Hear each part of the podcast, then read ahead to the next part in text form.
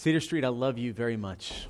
It's the joy of my heart to be with you here this morning. I, you know, there are some Saturday nights that I lay in bed and I just keep looking at the clock saying, Is it Sunday yet? Is it Sunday yet? Is it Sunday yet? And this is one of those weeks. It's a big day in God's house, and I'm excited to be with all of you as we open up God's Word. We're continuing our journey together, and this journey that we're in is the book of Malachi in a sermon series that's entitled Final Words on First Priorities. Final Words on First Priorities its final words because it's the last book of the Old Testament and the last time that God would speak through a prophet to his people for 400 years before the coming of John the Baptist. But its first priorities because as God addresses his covenant people, Israel, then, these same priorities he addresses us as his covenant people of the church today. It's amazing as we've read this book the past couple of weeks that the issues that Israel struggled with then, we struggle with as the church today. Humanity has not changed. We still need Jesus. We still need Jesus. So here's kind of what we talked about the last few weeks as we've walked through the book of Malachi. We talked about this book. The, the portrait of this book is that the nation of Israel, okay, they were in exile in Babylon okay, the southern kingdom of Judah, and they come back after 70 years of exile, and they spend 100 years rebuilding the temple and rebuilding the city, but now they've gotten lazy in their worship. And God addresses them and says, Have I not loved you? Have I not chosen you from all the other nations of the world, and yet you give me your leftovers instead of your very best? we talked about those leftovers are our worthless worship. For the Israelites, it was taking the very worst of their flock for sacrifice instead of the best. And for us, it's the same way that sometimes when we come into church on Sunday morning, we're not giving God our very best. And when we leave the church walls, and go to serve God the rest of the week. We don't give Him our best, we give Him our worst. We become apathetic and indifferent to the things of God. And that half heartedness not only goes with our worship, but we said last week that it actually trickles into our marriages. A, we marry the wrong people that don't love God the way that they should. And B, the ones that we do marry, we're not faithful to. And God, through the prophet Malachi, is addressing Israel. And as God's word is eternal, it also is addressing us today. So, as we talk about this, this half heartedness, one of the things that half heartedness does, it also makes us hypocrites. And that's what we're going to find out today as the Israelites became hypocrites when it came to wanting God to bring justice. In fact, they wanted God to bring justice on their enemies who committed evil, but they forgot it was they themselves who committed the exact same evil against God. And you know, there's something about justice that we cry out for. Okay, the, the title of our message here this morning is The Groundwork of God's Justice. The groundwork of God's justice as, as we look at Malachi chapter 2, verse 17 through chapter 3, verse 5. And here's the deal there's something that God has hardwired us as human beings that we desire justice. And when people do evil against us, we want to see justice served. Have you ever been to the movies and the bad guy gets it in the end and the whole theater starts clapping? That's something that God hardwired us with as human beings. You know, and something as I was praying through this message, I was thinking about some injustice that we as Candler County residents have experienced over the last few years. Something that has rocked this particular church has been scams. All right? Many of you in this room have fell, fallen prey to some type of scam. And there's something that happens when you get taken, when, when money gets taken from you and you fall under that scam, that you want to see that person brought to justice for what they've done to you. I thought about this, this one incident that took place uh, here in South Georgia while I was at seminary in North Carolina. I have a dear brother of mine named John. He's a little bit older, so I call him Papa John. And Papa John's always been a great supporter of me and Ashley in our ministry. And uh, one day, a scam a con artist called his uh, telephone, and when he answered, he said, Hi, Papa. And immediately, John thought it was me, and John said, Bo? And he said, Yeah, yeah, yeah, this is Bo. Is everything okay, Bo? No, no, it's not okay, Papa. I'm stuck in California and I need several thousand dollars. Well, how do I get that money to you? Well, it's simple, Papa. You just go to the grocery store and buy a green dot card. You put the thousand, a couple thousand dollars on there, and then call me back with the numbers on the card, and I'll be able to get the cash. And that's exactly what he did. So then he calls me while I'm in Wake Forest, North Carolina, and says, Are you in California? I said, No, I'm still at seminary. And he says, Uh oh. So later on that day, the con artist calls him back looking for more money. And Papa John says these words to him I know that I've lost these thousands of dollars I'll never get back. I just want to know why. Why did you do this? And the guy said, Sir, I've got a drug problem, and I'll do whatever it takes to fill my habit. And John said, Well, I'll pray for you. But as I pray for you, I'm going to remind you of one thing a day of reckoning is coming. And he hung up the phone. Now, here's the deal. We can all slap a big amen at the end of that statement and say, Yes, a day of reckoning is coming when we think about scam artists. But we forget about the evil that we commit and that a day of reckoning is coming for us as well. We want justice to be served when it's other people, but we don't want justice to be served when it's us. Here's the two, two ways we fail to recognize God's sovereign work in justice. The first is this we don't think we'll ever get judged for the evil that we commit. There's something in that con artist that he doesn't ever think he's going to get judged. He doesn't ever think that God's paying attention. But here's the second way. We may not think that we'll be judged, but we want others to be immediately judged for the evil that they commit against us. We're hypocrites. God, judge them immediately, but give me all of your grace. Bring judgment on them right now, but give me time to get my life right. We're hypocrites, and that happened through the nation of Israel, and it happens to us today. So I really want us to see the blueprint of God's plan of justice this morning. Because it is a plan where grace comes before judgment. And in the grace, sometimes we think God's never there and He's never going to do anything about our sin, but He will. Grace is what we're offered now, but judgment's coming. And that's what we're going to talk about here this morning. So, what's the big idea in one sentence? Here it is God's grace always lays the groundwork for God's justice, so sinners can either repent now or face judgment later. Say it one more time for the note takers. God's grace always lays the groundwork for God's justice, so sinners can either repent now or face judgment later. So, if you have a Bible, please turn with me to the book of Malachi. It's easy to find. It's the last book of the Old Testament, right before the book of Matthew. Again, the book of Malachi. If you don't have a Bible, please grab the Pew Bible in front of you. We'll be on page 954 in your Pew Bible. And if you would stand at this time, out of the reading of God's holy, infallible, inerrant, and fully sufficient word. Again, we're in Malachi. We're at the end of chapter 2, starting in verse 17, and we'll jump into chapter 3, ending with verse 5. Hear God's word to us through the prophet. You have wearied the Lord with your words. But you say, How have we wearied him?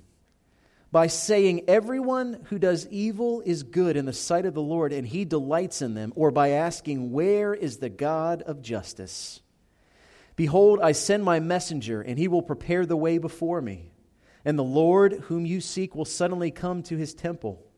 And the messenger of the covenant in whom you delight, behold, he is coming, says the Lord of hosts. But who can endure the day of his coming? And who can stand when he appears? For he is like a refiner's fire, and like fuller's soap. He will sit as a refiner and purifier of silver, and he will purify the sons of Levi and refine them like gold and silver and they will bring offerings in righteousness to the Lord. Then the offering of Judah and Jerusalem will be pleasing to the Lord as in the days of old, as in former days. Then I will draw near to you for judgment. I will be a swift witness against the sorcerers, against the adulterers, against those who swear falsely, against those who oppress the hired worker in his wages, the widow and the fatherless, against those who thrust aside the sojourner and do not fear me, says the Lord of hosts. Let us pray. Gracious Heavenly Father, we love you. And we believe you to be a God of justice. And sometimes, Father, your justice is something we just don't understand. It happens in your time and not ours, but you are perfectly just, and you will judge all sin the sin of the evil that was committed against us, but the sin and the evil that we've committed against you. So we thank you and praise you for the grace that you've extended today. So, Father, as I walk through this passage, as we walk through this passage, would you help us to see it through the lens of grace and truth? Grace that you're offering now, but truth that judgment is coming.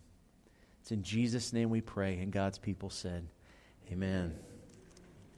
Just about every week as I preach, before we walk through the text, I like to give us a concept to understand that help us better see the text. And the concept I want to talk about right now is the justice of God. What do I mean when I say that? What does it mean to say that God is just? Well, here's an easy way to understand it. To say that God is just means that he is morally perfect in his treatment of his creation. All right, let me say that again. To say that God is just means that he is morally perfect in his treatment of his creation. That means God not only is perfect, but he's perfect in every way that he treats and interacts with us as his creatures. So God is perfect in everything he does. He, he will punish all sin and he will reward all righteousness. All right, the Bible clearly teaches us that. Okay? There's so many passages that point to that. Every single sin that has ever been committed must be punished or atoned for. Every single one, which is why we need Jesus. But he will also reward righteousness. He will bless those who are committed to his will. But the problem is, in the justice of God, we don't see it immediately the way that we think that we should. All right, as far as the judgment goes, as far as punishing sin, we don't see it because God extends an olive branch of grace. And then on the other side, as far as blessing righteousness, we also don't see that either. How many of you, in the, in the midst of honoring God, you turn your life back to God, and it seems like the first few weeks that you go back to church and you're reading the scriptures and repenting of sin, things actually seem to get worse before they get better. The year after I got saved was one of the worst years of my life. I lost my job moved back home with my father, I was sitting in his basement sending out resumes, wondering what God was doing with my life. And that was the year that I said, Jesus, you can have it all. It's also the year that I learned that those preachers on television are blowing a lot of hot air because we don't understand God's plan, because we don't understand His Word.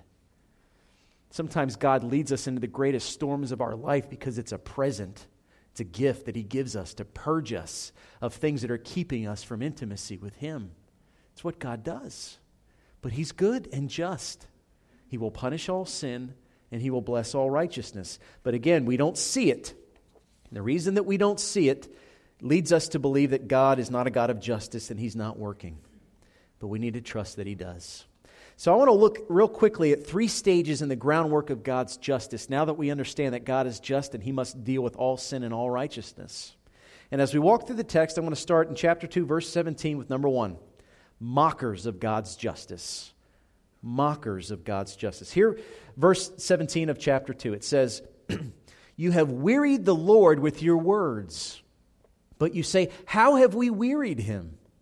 By saying, Everyone who does evil in the, is good in the sight of the Lord, and he delights in them. Or by asking, Where is the God of justice?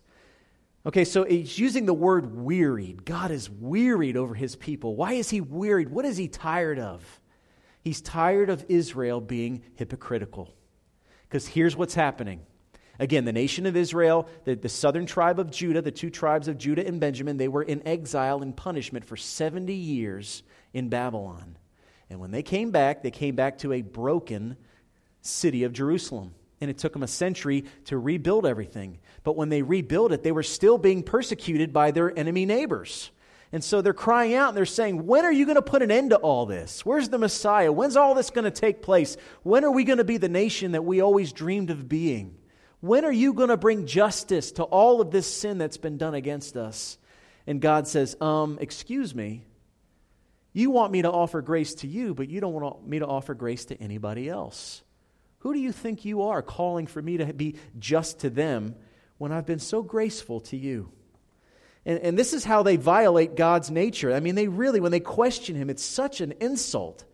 They question his personhood, and they question his plan, and they question his presence and his power. First, let me talk about his personhood. When they say to him, well, everyone who does evil is good in the sight of the Lord, and he delights in them. He's, they're basically saying, We worship a God who actually delights in sin. He's not just, he celebrates what is bad, and he forgets what is good. But it's the Israelites who forgot how good God is. They completely forgot. And then they question his personhood to say that evil is good and he delights in him, but they also question his plan. They cast doubt that he will ever reward good or condemn evil. They question it, even though all over the Word of God it clearly states that God is going to be just in every situation. I'll give you a few examples. Proverbs 15:3 says, "The eyes of the Lord are in every place, keeping watch on the evil and the good." All right, this means God sees all evil deeds and he sees all good deeds. Proverbs 12:2 says, "A good man obtains favor from the Lord, but a man of evil devices he condemns." Again, God will reward all good deeds and he will condemn all evil deeds because he's perfect. Now, this is a key one. Another prophet that came along before Malachi was Ezekiel. And in chapter 18, verse 23, here's what he says God says through the prophet, Have I any pleasure in the death of the wicked, declares the Lord God? Not rather that they would turn from their way and live. Why does God not execute justice? Because he's gracious and he's giving them chances to repent. And then 2 Peter 3 9, of course, this comes well after Malachi in the New Testament. But the Apostle Peter tells us this The Lord is not slow to fulfill his promise, as some count slowness, but is patient toward you, not wishing that any should perish, but that all should reach repentance. We ask the same question, all right? We ask the same question that Israel does when we turn on the news and we see mass murderers. We see Al Qaeda all right, and, and, the victories that they're having and the terroristic attacks that are taking place. We want to see justice served. And sometimes we watch these things and we say, Where is God? When's He going to put an end to this? When's Jesus coming back? And the reason why we need to take a deep breath and we need to trust in God being just, even when we don't know He's there, is this He's full of grace and He's giving us one last chance to repent. He really is. Jesus is coming back. And when he comes back, he's going to make all things new. And when he comes back, the invitation for grace will have expired. And the time for judgment will have come. And before you say amen, look at your own life. Would you want Jesus to come back right now with the things that you're saying and doing from Monday through Sunday? Are you ready for the return of Jesus? I don't know how many of us could say that we are. We need to remember God's grace in our life so that we're ready for Him to extend that grace to other people. Think about, all right, let's make it more personal, okay? And I'm not asking you to say this out loud, okay? But I want you in your mind to think about the person that you struggle with most in your life, the person that has hurt you the deepest. And think about your desire for God to do something about it. And then when, when you think about the fact that maybe he hasn't brought that person to justice, maybe he hasn't take that wrong and make it right, Stop and think for a second. Have you ever done something that, that grieves God the way that that person grieves you? Because God is holy and we're made in his image. And it grieves him when we live in sin and we misrepresent him. God don't do evil. Okay? He doesn't wink at sin. He doesn't play games. And we misrepresent him. And so when we call out for God to bring justice and we, we say, Where are you, God? Where's the God of justice? He's not even here. God's saying, I am here but I'm doing for your, for your enemy the same thing I'm doing for you. I'm offering grace. Justice is coming, but grace is being offered. So, again, number one, we need to be careful for being mockers of God's justice. Let's look at number two, messengers of God's justice. As we look at chapter 3, verses 1 through 4, hear God's word again. Now, this gets a little confusing, but I'm going to work it out so it'll make sense, okay? It says, Behold, I send my messenger, and he will prepare the way before me. And the Lord whom you seek will suddenly come to his temple. And the messenger of the covenant in whom you delight, behold, he's coming, says the Lord of hosts. But who can endure the day of his coming? And who can stand when he appears? For he is like a refiner's fire and like fuller's soap. He will sit as a refiner and purifier of silver, and he will purify the sons of Levi and refine them like gold and silver, and they will bring offerings and righteousness to the Lord. Then the offering of Judah and Jerusalem will be pleasing to the Lord as in the day of old, as in former years. Let me say this about Hebrew prophecy before we walk through the text. One of the reasons why, when we read the Old Testament, it can be confusing is because as Americans, we think linear, and, then, and sometimes the Bible's not linear. So whenever you watch a news report, it's A, then B, then C. This person did this, then they did that, then they did this, and here's what happened. Well, sometimes the Bible lays out a story in non chronological order. Okay, so sometimes there are things that are happening now, there are things that will happen years from now, and there are things that will happen centuries from now, all in one statement. And that's what's happening here. There's elements of this prophecy that are going to take place immediately, upon the return of Christ, and upon the second coming of Christ. But I'm going to walk through this verse by verse so that we understand it and we're prepared ourselves as people of God for the return of Jesus Christ. First, in verse 1, it says, Behold, I send my messenger, and he will prepare the way before me. I believe this is a prophecy of John the Baptist. Okay, as I study the scriptures, there's a lot of verses that point to this. Okay, one of them is um, Matthew chapter 11, verses 9 through 11, that says this What then did you go out to see? A prophet? Yes, I tell you, and more than a prophet. This is he of whom it is written, Behold, I will send my messenger before your face who will prepare your way before you. Truly I say to you, among those born of women, there has arisen no one greater than John the Baptist. So, this prophecy is where the Lord is speaking to the nation of Israel, and he's saying the Lord's coming. But before he does, he's sending a messenger before him to prepare the way. Perhaps if you read any of the Gospels, Matthew, Mark, Luke, and John, you see that there is, in fact, a prophet who comes to prepare the way of the Lord. This is a prophecy that also in Isaiah chapter 40, verse 3. It says, A voice cries out in the wilderness, Prepare the way of the Lord, make straight in the desert a highway for our God. All right, basically, why is it that a prophet has to go before Jesus comes? He's preparing a way. Uh, think of an illustration as a highway. He's I wish Larry Sykes was here this morning. He paves a highway that Jesus can travel down and move right into the heart of a sinner.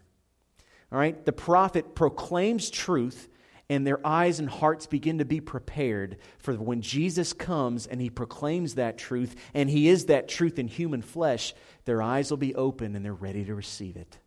That's what the prophet's called to do. That's the messenger. But there's a second messenger, mes- mes- second messenger mentioned in this passage. Say that five times. And that at the end of verse 1 is the messenger of the covenant. And I believe that is Jesus Christ himself.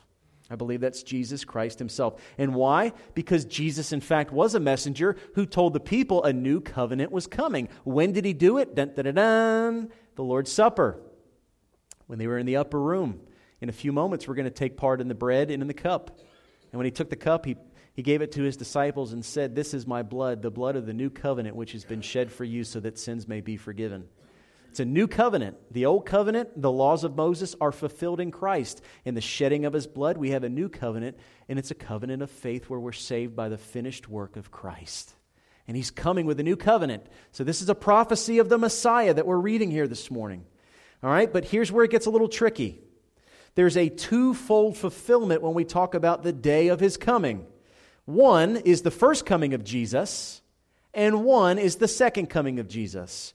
And then when they talk about Jesus coming, they mention these examples a refiner or silversmith's fire, and a fuller or launderer's soap. So let me talk about the first one the refiner's fire. All right, think about the process of metals being purified through a smeltering fire. That's what Jesus Christ does when he comes. Because when he comes and he eventually ascends to the Father and sends down his Holy Spirit, the Holy Spirit comes like fire. And when we receive the Holy Spirit, he sanctifies and cleanses and changes his believers that we become more like him. That process started at Pentecost, and it's continuing right now in the heart and the life of a believer. Another one is the fuller soap. All right, just think of bleach. Whenever you're bleaching your whites and you want them to be white and radiant and clean, again, that's the work of Jesus Christ through the Holy Spirit that's t- taken place after his first coming. If you're a Christian and you have the Holy Spirit, here's how you know you're a believer you should be changing, you should be growing. The things that you used to love, now you begin to hate if they are things against the nature of God. He begins to change your spiritual taste buds. The way that you spend your time, the way that you spend your money, the way that you do things is just different than the rest of the world. And why? Because Jesus, through the Holy Spirit, is like a refiner's fire, and He's like a, a launderer's soap. He's cleansing us and purging us and making us new. And it says that he will, we will be purified and worship in righteousness forever. This is what He will do when at the end in his second coming, we will be made new. We'll get a new body. We'll live on a new earth. All things will be perfect and without sin. No more death, no more disease, no more separation. And can I say, with praise be to God, no more sin buried in the depth of my heart that surprises me. I can't speak for everybody in this room, but I can say this. My sin constantly surprises me. when I get into an argument or I get frustrated and my pride just rises to the surface like pond scum. You know, it, it, I just, it, it scares me to know how much is still down there. I can't wait for the day that Jesus, through his Holy Spirit, makes the purging of that sin complete and gives me a new body where I'm no longer even capable of thinking a sinful thought that I would not be embarrassed that you would know every thought I had in the span of 24 hours, where right now, again, no one in this room would willfully tell us what they were thinking for 24 straight hours. I can't wait for that day, but that's what he's doing now to his people. He's purging us, he's cleansing us, he's making us new. That is the messengers of God's justice. He came once and he's coming again. But now we're going to talk about exactly what he's going to do when he comes again as we look at number three measures of God's justice. Listen to verse 5. It says, Then I will draw near to you for judgment. I will be a swift witness against the sorcerers, against the adulterers, against those who swear falsely, against those who oppress the hired worker in his wages, the widow and the fatherless, against those who trust aside or thrust aside the sojourner and do not fear me, says the Lord of hosts. The first coming of Jesus was an act of grace. And those who put their faith in him through grace receive the Holy Spirit, and he's refining and cleansing them. The second coming of the Lord Jesus is judgment and judgment's coming. And here's the problem most of us assume we're part of the first category instead of the second. How do you know? How do you know you're part of the first category that you've received the Lord Jesus and you have the Holy Spirit? Again, I mentioned there's, a, there's, a, there's evidence over the course of your life that you're changing and you're growing and, and God's beginning to do a work in your life. But here's some more evidence that you don't continue in the type of sin that he's going to judge listed in verse 5. Now, let me talk about some of these sins. Sorcerers, okay, there's probably not a whole lot of danger of that taking place, although witchcraft is something that's happening even in Candler County. Okay? There's all kinds of spiritual warfare happening in ways that we don't fully understand. So maybe there is somebody in this room right now who's practicing some type of Wicca or witchcraft, and I will tell you right now, you must repent because you will face Jesus Christ. And he's not coming as a suffering servant. He's coming on a white horse with a sword coming out of his mouth, and he's going to slay nations who've disregarded his will. Repent. But now we're getting down, now we're going to get down in somebody's Kool-Aid, all right? Adulterers. Okay? Those who are unfaithful to the covenant spouse that they're married to. Now here's the deal. It's not that God can't forgive sin because he does. But when it talks about adulterers, it talks about people who make a habit of these type of things because it's who they are. All right? They're adulterers because that's what they do because they don't have the Spirit of God living inside of them. It doesn't matter where you go to church. It doesn't matter if you were baptized. It doesn't even matter if you were ordained. If you have a pattern of this type of behavior, you're lost and you need to repent. If you can't be faithful to your spouse, it's because you've never been faithful to God because you don't have the Holy Spirit and you'll go to hell if you don't repent. I hope you hear my voice. Repent. If you do repent and receive the Holy Spirit, there is grace and there is restoration. But let's not scoot past the, the grace. Let's understand the justice. And what about this? And this hits us even harder swearing falsely. If you're a liar, okay, now if you're, if you're to say in this room that you never told a lie in your entire life, then you're lying about lying. All right? Part of our human nature is we've all lied, every single one of us. But is, is being a liar, is that part of your character? Do people know that you don't tell the truth? That you're not a truth teller? That for whatever reason, lying is something that is commonplace in your life. If that's part of your character, then you don't have the Spirit of God living inside of you. And you'll face judgment at the coming of Christ. And then oppressive leaders. Right, those who thrust aside the sojourner, who oppress the hired worker in his wages, the widow and the fatherless. If you take advantage of the helpless, if you're in a, a, position of senior administration or a business owner and you take advantage of your coworkers, those who are underneath you, and you abuse authority, you're going to be judged. And pastors more so than almost any other. I, I am, I am they, they call the day of the coming of the Lord the great and fearful day, or the great and terrible day in some translations. It will be a great and terrible day when Jesus comes. God, help me if I ever fall into a place where I oppress those whom He has entrusted to my care, because judgment is coming. Judgment is coming for all unbelievers. So, let us not assume that we're part of the first group. Let us not assume that we're the ones that are being cleansed and refined. Let's look at our life and see are we changing? Are we growing? Has God done that work? But let us also be ready at the coming of the Lord Jesus and say, you know what? Am I guilty of any of these other things that He's going to judge and judge harshly? When you consider your salvation, what do you trust in most?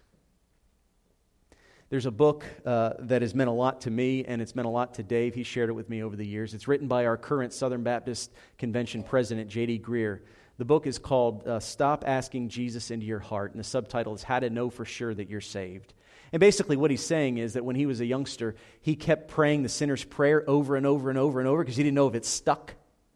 All right? And a lot of us fall prey to that sometimes. We don't understand how salvation works. We think it's a magical formula that we pray this and then pray this and then pray this and then we're saved.